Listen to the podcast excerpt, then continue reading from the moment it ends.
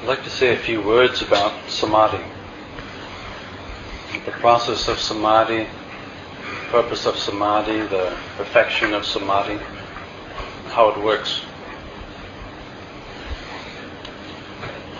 So samadhi refers to that calm, focused, sustained attention that we can develop. And it, it brings along with it a very deep peace, a deep, very deep contentment that's not based on uh, external stimulus. It's not based on having the perfect sight, sound, smell, taste, touch. It's, it's a happiness or contentment that, uh, that arises from within the heart. So the normal untrained mind is generally pretty dispersed. The energy is flowing out through the sense doors. Uh, what we see, especially through what we think, you know, all of our mental activity. We hear a sound, the attention flies out. Uh, smells, tastes. A lot of attention goes towards taste, taste that we like, taste that we don't like. The mental proliferations around all of these. Comfort of the body, physical sensations, uh, seeking that which is comfortable, pleasant, trying to get away from that which is unpleasant. So the mind very easily becomes dispersed through the sense doors and then loses a lot of its uh, innate energy through being dispersed. And it's based upon a basic delusion that the happiness that we're looking for is going to be found somehow outside, externally. So what the Buddha is saying is true happiness or lasting happiness is possible, but we tend to look for it in the wrong places. So that's why we go through this sometimes very rigorous training of trying to wean the mind off of searching for happiness through the senses, through sensory stimulation. And we take something very simple like um, breath, repeating a word, some sort of meditation object that we can use like an anchor to keep coming back to, keep coming back to. Whenever the mind goes off, we just keep bringing it back.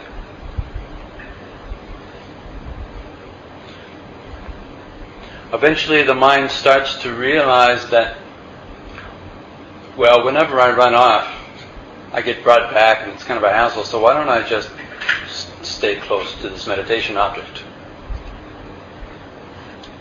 And and then we start to find, well, actually, it's more peaceful and pleasant, and just to to be here in the present.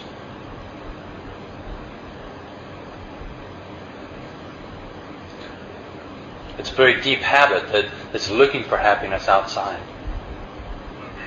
We're in the future, the past, we're trying to figure things out, but but just the, the simplicity of the mind resting within itself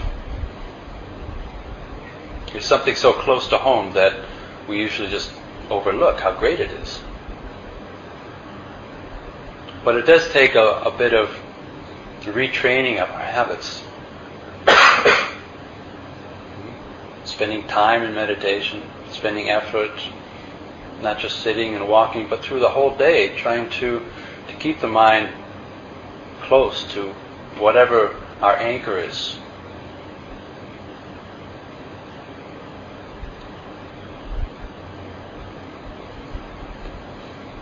So gradually the mind starts to develop a happiness which is a natural outcome of the mind being focused. And this type of happiness is not something that needs to be feared, this is this type of happiness is not something that we have to worry about being attached to because it's actually going to be leading deeper and deeper into meditation. it's important to enjoy meditation. And so if happiness starts to come up, a sense of being at peace, a sense of being quietude, then it's, it's wise to use that, in a sense, as the carrot to lead one deeper and deeper.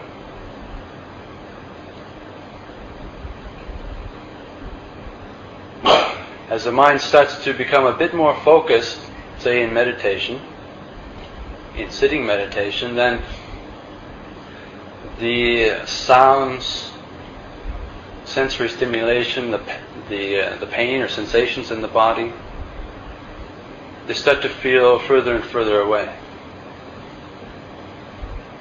It's an interesting thing about pain. We tend to associate pain with the body, like physical pain. But even physical pain is basically a mental phenomenon. So when the mind's very calm, it's like the physical pain disappears. When it's restless, then sometimes even five minutes sitting can, can feel very agitating or painful. So the energy of the mind, as it becomes more calm, gradually pulls in away from the dispersion of the senses. It starts to rest closer and closer to the meditation object.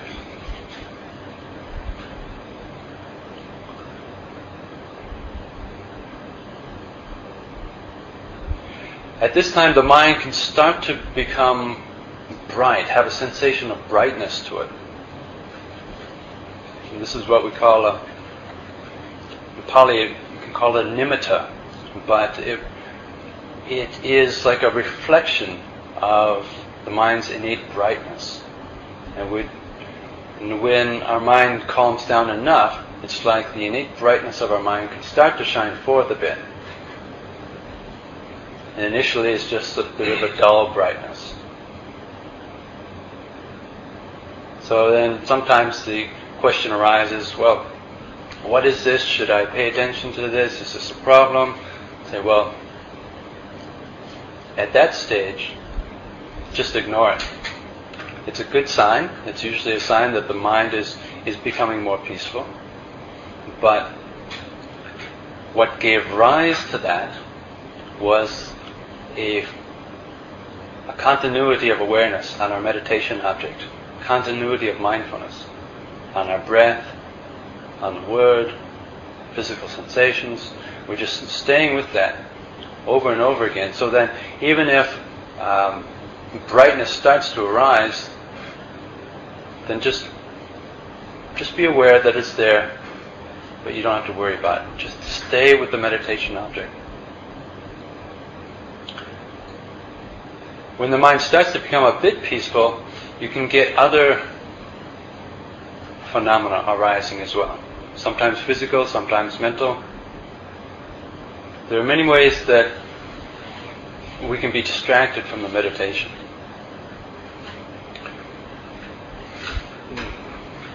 Sometimes you might get uh, images arising, very clear images, not, uh, not just average memories. But again, anything that arises like that whether it's inspiring or fear inspiring, you just set it aside. Just ignore it. Keep coming back to the meditation. If it's something which is very fascinating, then and it pulls the attention away, then very quickly we've we've cut off the cause and condition for the mind to be peaceful which is staying with the meditation object.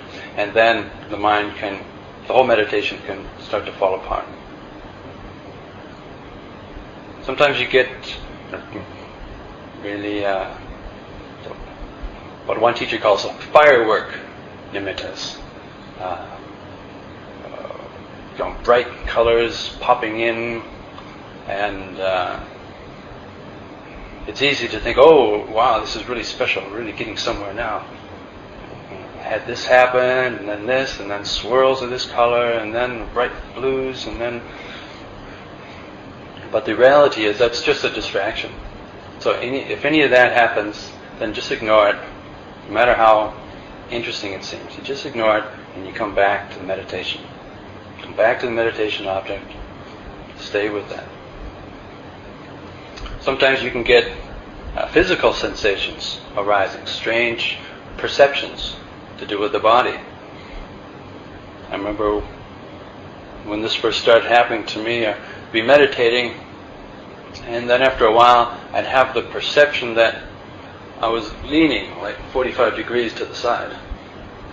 And then open my eyes and I'd be sitting straight up. And is strange. I close my eyes and after a while I'd have the perception I was leaning way off to the side. Open my eyes. And or other times I'd have a perception that my arms were behind my back or or um, or that there were ants crawling on my body. And any of these things are just a uh, they're just a mental perception that can arise. It's like when the mind starts to calm down a bit, it has to find a new balance. And in the process, uh, some of the ways that we perceive sensations can can go off balance a bit. And so it, it takes a bit. Uh, sometimes takes a bit of practice before uh, perceptions start to come in line with a new level of calm. There was one time I was meditating in Thailand in that early retreat, that first retreat, and I had some of these perceptions arising, things like, you know, just my imagination thinking that I had ants on my body. So I was sitting in meditation, and here it came again, this feeling of having ants on my body. And I felt like well, I'm just just going to be patient. Just ignore it. Stay with the meditation. Just note the sensations.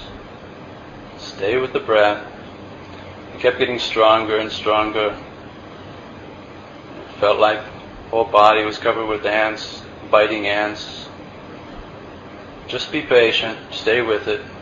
It's just a perception felt like, well, this is getting really intense. And I opened my eyes, and my body was covered with ants, biting ants. So, so that.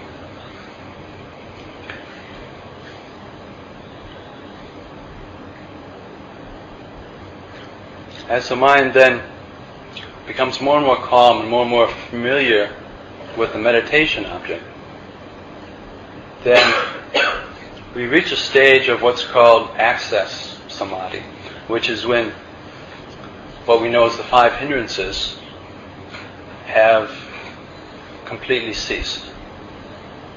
So, in brief, the five hindrances are sensual desire, so the, the mind kind of leaving its place of stillness to reach out mentally for some desirous object, or anger or ill will, so the mind leaving its place of, of peace, you know, reaching out with aversion, or dullness, a lack of clarity, restlessness of mind that it won't settle down, or a sense of remorse that arises from, from past bad karma that we've done, or just a sense of doubt, a lack of clarity, uh, a lack of um, conviction, a bit of confusion in what we're doing. So when, when all of these obstacles, all of these tricks of the mind have settled down enough, then the mind's just focused on the meditation object. Right? Becomes very content just to be with that object. Let's say it's the breath. And so with every breath, you're right there with it, breathing in, breathing out, the mind feels very content, stable. Gradually, the thoughts will, will completely disappear. Thoughts become shorter and shorter as we give them less and less attention. It just arises a blip and then they're gone.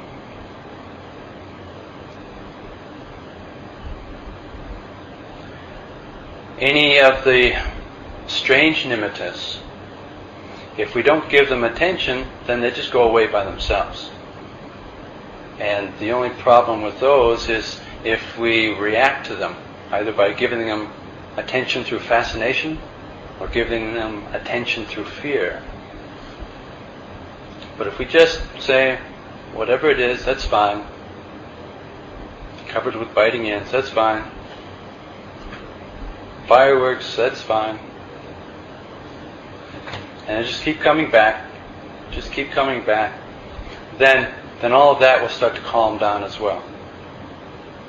And then usually what happens is at this point is that you get that brightness nimitta. And that's that's the real important nimitta. And that starts becoming more and more bright. It's like the mind becomes increasingly spacious and bright and light and happy. But still, don't get distracted by going to the light. Don't start watching the light because this will be a cause for the meditation to degenerate. Keep staying with the, the breath. And the breath will become more and more subtle. And the more subtle that it becomes, the more mindfulness it takes to stay with it.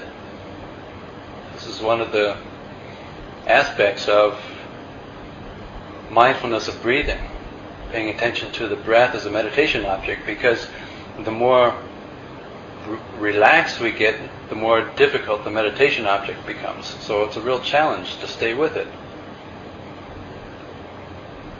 And we need less and less oxygen. We need less and less air coming in.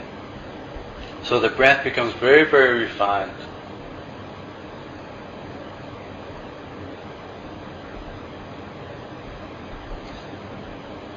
eventually the brightness starts to become so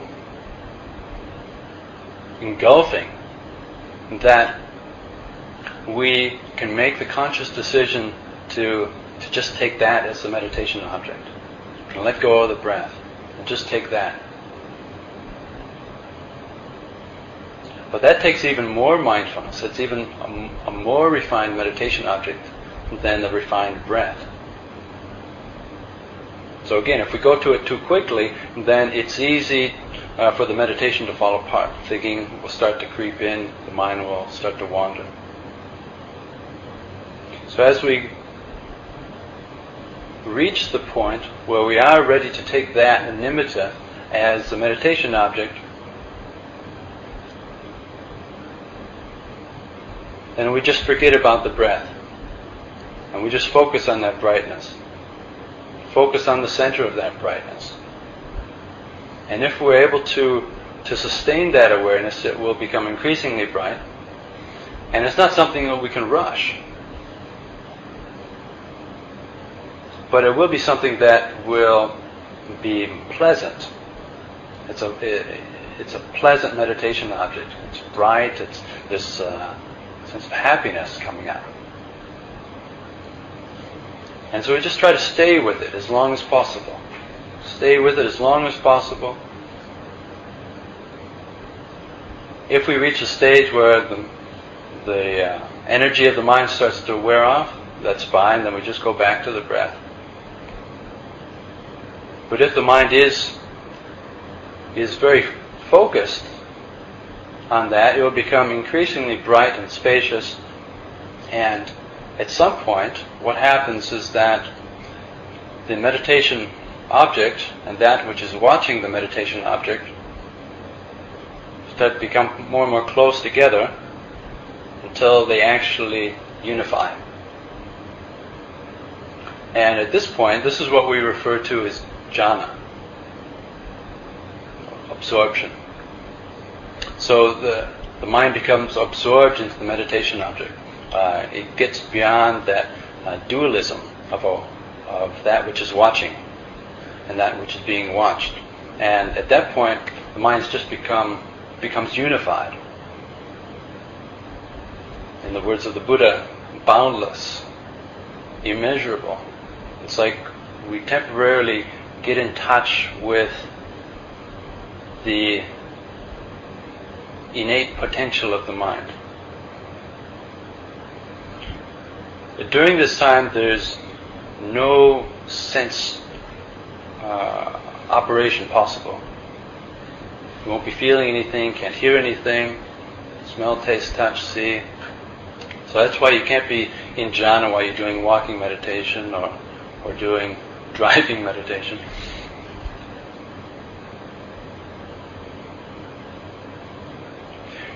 Why we're in a deep state of concentration like that, because the mind is unified, it's impossible to do any insight meditation. It's impossible to contemplate or investigate. It's impossible to um, to say that I'm going to stay in this state for a particular length of time, or I'm going to go deeper now, or it's time to end. Or if the question arises, is this jhana? Then you can be sure that it's not jhana. But due to the, the strength of causes and conditions of, uh, that we put into the meditation, the state of meditation will last for a particular length of time and then it will end naturally. And this is the real window for insight. Coming out of jhana at a time where, where suddenly the senses are functioning again. And this is the this is the time where the mind is both still and flowing. It's very established in the present moment, very peaceful, has a lot of power and brightness, and yet at the same time we're able to contemplate. we can we we can sense things. We can uh, we can investigate the nature of reality. And that's why the Buddha said the cause and condition for seeing things as they truly are is samadhi. So this is the most important relationship between samadhi and insight. So, this is what we mean by the perfection of samadhi.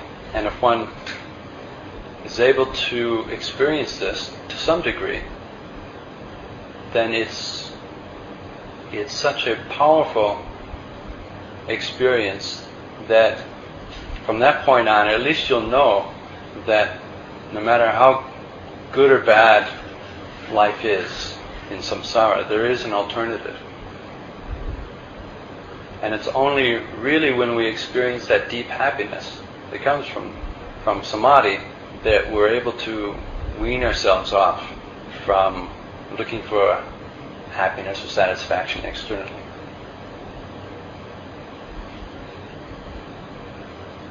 Okay. At this point, I want to leave some time for questions before we break for lunch. If anyone has any questions about anything that we've talked about so far.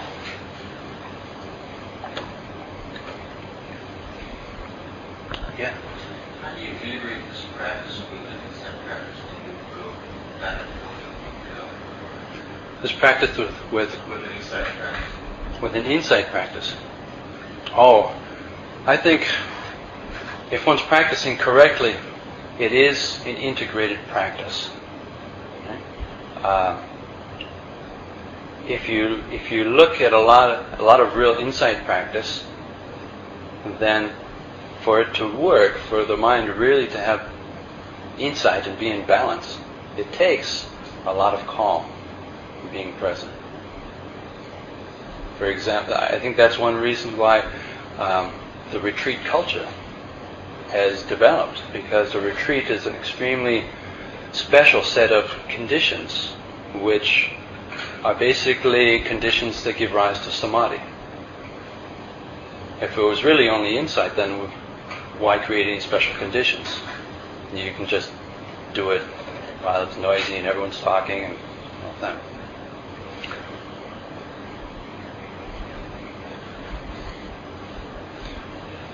I think people have to, to find out for themselves what actually works, what actually does give rise to insight.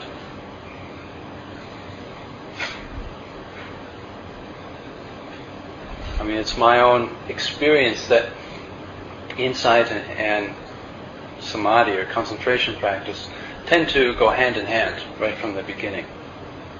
The more calm we have, the more clarity we have. The more clarity we have, the more we can let go. You know, see things as they truly are. We're able to let go of attachment. Uh, insight starts to happen naturally. The more we let go, the more peaceful we are. And when we do sit down to meditate, there are fewer and fewer obstacles. The mind goes deeper and deeper into peace.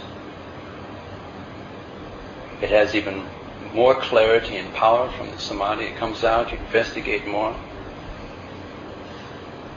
And at least in the forest tradition, this is the, the way of practice. You just go back and forth between the two uh, all day long. Sometimes the mind will incline towards being peaceful, and then you just allow it to, to rest in that state of concentration, or you know, however deep the concentration is, just allow it to rest for as long as it wants.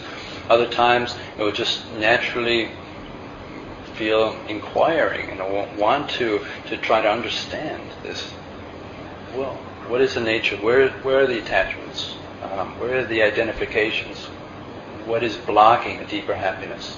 Then you just keep keep at it. But if we only do that investigation, the mind becomes really tired, and eventually it's just thinking. It's not really insight. So real insight is actually a very silent seeing.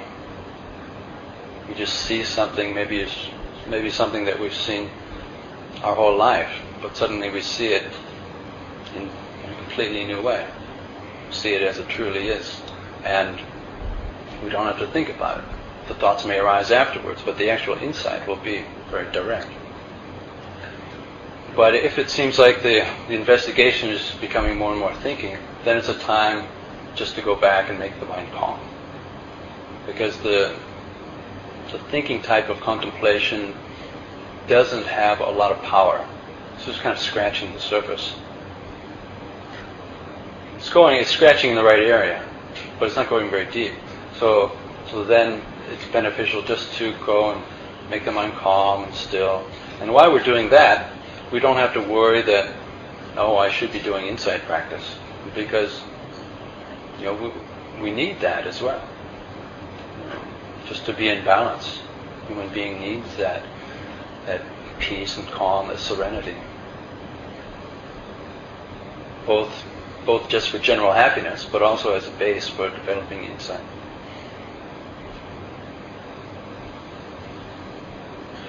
Um, I, I have to admit that even after quite a few years of meditating and to retreats, I I don't have um, jhana experiences too much. Um, pretty rare. And mostly I'm working with hindrances. So I'm wondering if you could talk about how that process might lead to insight or what kind of insight occurs on that side of the equation. Or am I having a chance at insight if I'm almost working with the I see. Yeah. Well, like samadhi, insight is is a graduated path. So there are all different levels of insights. I mean, we all have to have some insight in order to want to sit meditation. we all have to have some uh, wisdom operating that would draw us to the practice in the first place. Uh, so, so the insights will be, will be very gradual, but the, you can't rush the process. And even if jhana seems miles away, still, that's fine. That's not a problem. It's, it's really not our business. You know, our business is, okay, what's happening right here, right now, and attend to that. And if it is hindrances, then okay, well, there's there's a huge array of tools that we have of of working with hindrances, of responding to hindrances, balancing them out with different types of meditations or contemplations, a way of looking at them. Uh, and these will all these will all, all be conducive to learning about ourselves, under, understanding ourselves better. different levels of insight. Whole, yeah, there's a whole range of different levels of insight.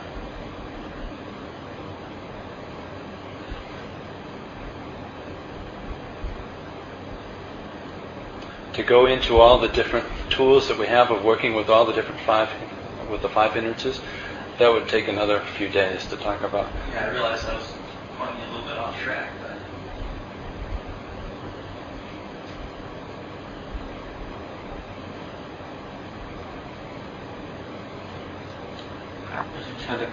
um, maybe you could comment on something that Ajahn Mahabua said, and I think it relates to what Doug says, and it's been helpful for me.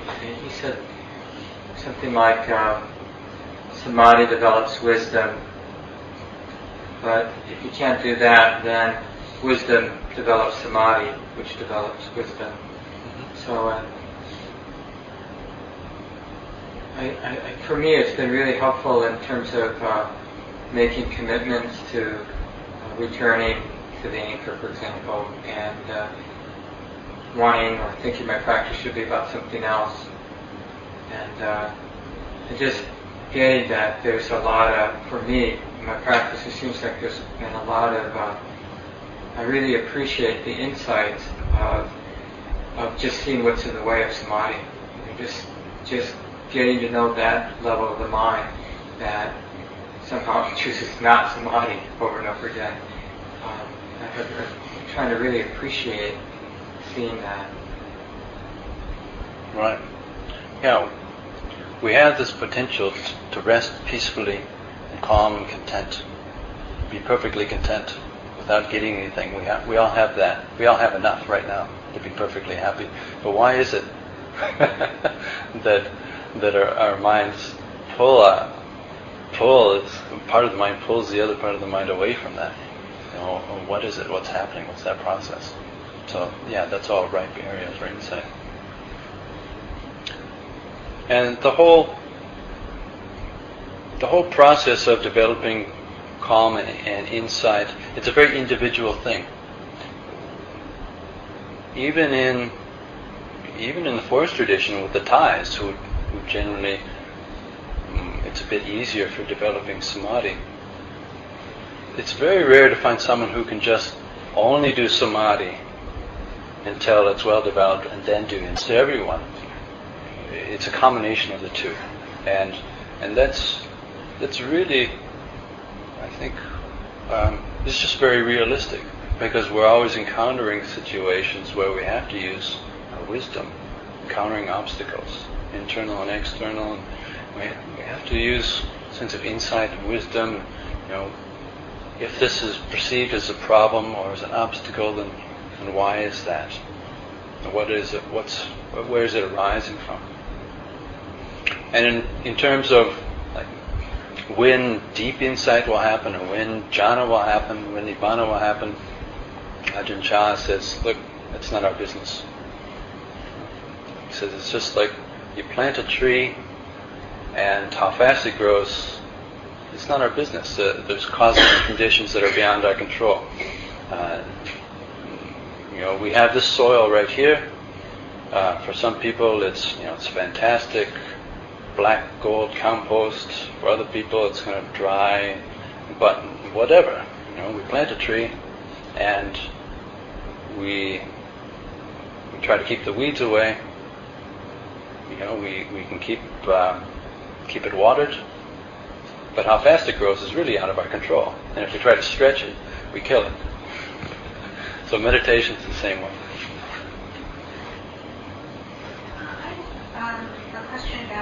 The idea of the primary object and returning to the primary object. Uh, sometimes there's a way in which the primary object is breath, and there's a lot of sound, or there's a lot of light, and um, sometimes it seems that in that return to the primary object, that and where doubt creeps in, um, that there's that sense of a sort of willful or self, I mean, there, there's a sort of artificial return of primary object. And it, it um, so, the, so I'm not exactly sure how, how to work with that. I think I'm working much more with just trying to stay with whatever arises as sensation. And maybe it is the doubting voice that when I hear that little return to the primary object, um, something else sort of slipped in a sense of self or sense of something. And there's a, okay, so what am I supposed to be doing? When it seemed, might seem more genuine just to stay with what is the immediate presenting Mhm. uh, object. Okay, well, let's say the mind has slipped away to paying attention to something else. So, the, the first step is just to be aware of that, fully accept it, whatever it is. Say, okay, we've been pulled away. Um, this is what's happening. This is what I'm aware of. If it's a sound, then just fully accept it. Okay, there's a loud noise there. Um, if we get averse to it, then we just compound the problem. Okay, it's just a noise. And but then, as part of right effort, then you come back to the main meditation. But again, it depends on, on what type of meditation you do. So that's why it's very important when we sit down to meditate to, to be very clear in our minds. Okay, what type of meditation are we going to do? Uh, so that doubt doesn't arise midstream, you know, where we're actually doing that. Because if we're doing certain types of meditation that aren't trying to develop um, one pointedness with the main meditation object, then you just keep going from from object to object, whatever arises in the present moment. A physical sensation, uh, the breath, the sound, uh, breath, a thought, memory, and you jump around like that. And if that's the type of meditation that we're doing, then the only responsibility we have is to be absolutely clear aware of whatever is happening. But if we're doing a meditation that does have, um, it gives a certain preference to a particular type of sensation, for example, the sensation of the breath, then then we we just have to be clear that this is what we're going to do. We're doing mindfulness of breathing, and so then uh, when the mind does go away, it's our responsibility to bring it back. And the amount of willpower or energy that it takes to bring it back, again, is, is, a, is a fertile ground for insight. Because we'll get a lot of insights into our personality and how, how we deal with that. You know, we might get frustrated and pull it back. So, oh, wait a minute, that's not, yeah, it's not helping peace of mind. Or if we bring it back um, with too much willpower, then like the controlling mind starts to get in, and it can actually reinforce the sense of self. But if we don't have enough energy, then it's like the mind can be allowed just to skip around. So it takes it takes some effort. I mean, it takes right effort, and uh, certainly it doesn't happen without effort. And one of the one of the uh, names that the Buddha gave his teaching was the Viriya which means the, the path of effort. So it wasn't something that just happens by, by itself, it, or, or is given to us through divine intervention, but something that through our human being's own effort that that starts to happen. But again, it's finding that right balance. It's always finding the right balance in, in effort. You know, not, not in our relationship to the effort. So it takes effort, but but if somehow we we feel like we're putting forth effort, but it's increasing stress, then we have to look at well, what's our relationship with that effort, because it uh, it should be something which, well, when it's when it's working well, it's something which um, is energizing and relaxing at the same time.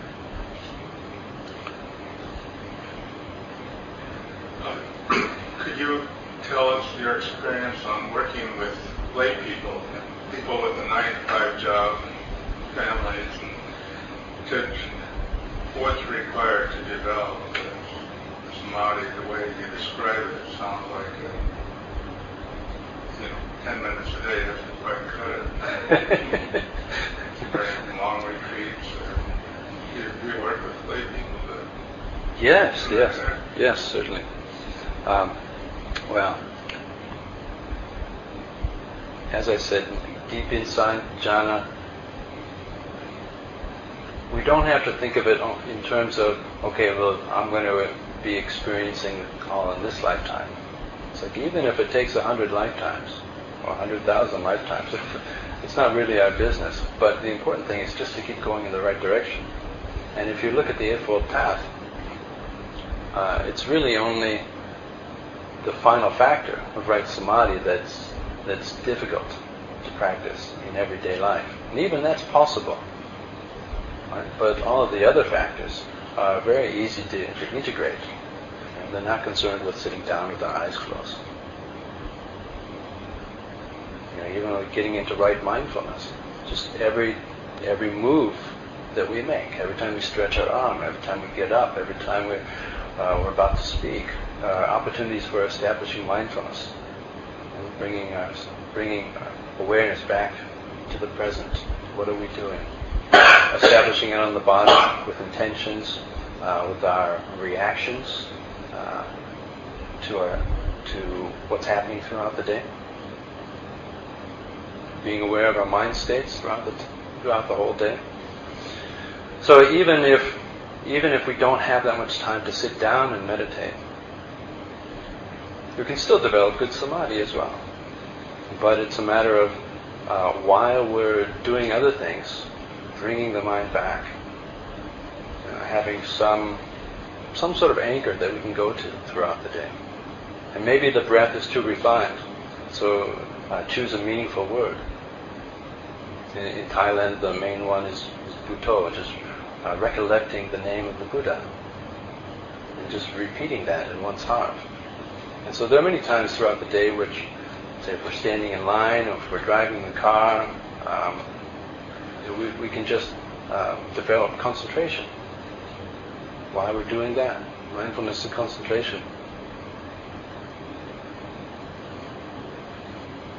It's always going to be a very small percentage of people who who are in monasteries. Although it's a good thing to do. and, uh, but there are there are many many opportunities for for developing uh, the eightfold path in daily life, and mostly it just takes um, sense of commitment, kind of first of understanding what it's all about, knowledge of, of what it is, and then commitment and persistence. And uh, well, a lot can be done.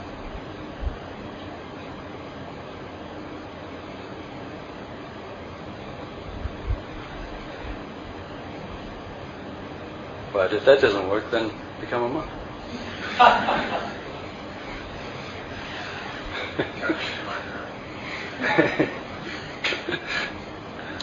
okay. Uh, it's actually time to have the meal. So,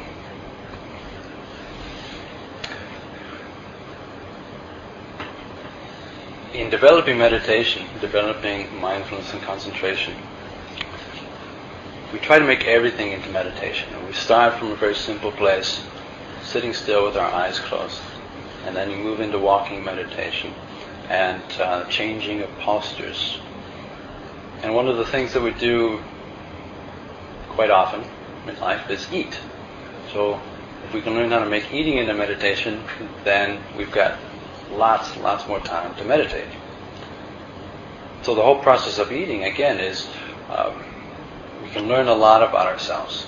It's very instructive. Uh, our relationship to uh, to seeing the food, uh, thinking about the food, uh, so when there's a, a table full of food, um, the perceptions that arise, long before we've tasted anything, we're already developing a, a quite a relationship with the table full of food. Uh, it's just shapes and colors, but very quickly we, project, oh well, this is going to be delicious. This is going to give me pleasure. Uh, I like this, therefore it's good. So very quickly we go a long way from the, the, the simple reality of shapes and colors, and and just watching how how the habit of desire comes in. So we need food to eat, and it's okay to to fulfill hunger. But how much do we add on top of that? And, and what's the whole relationship with food? So we can learn a lot about ourselves that way. Because normally how we relate to food is very similar to how we relate to the whole sensory world.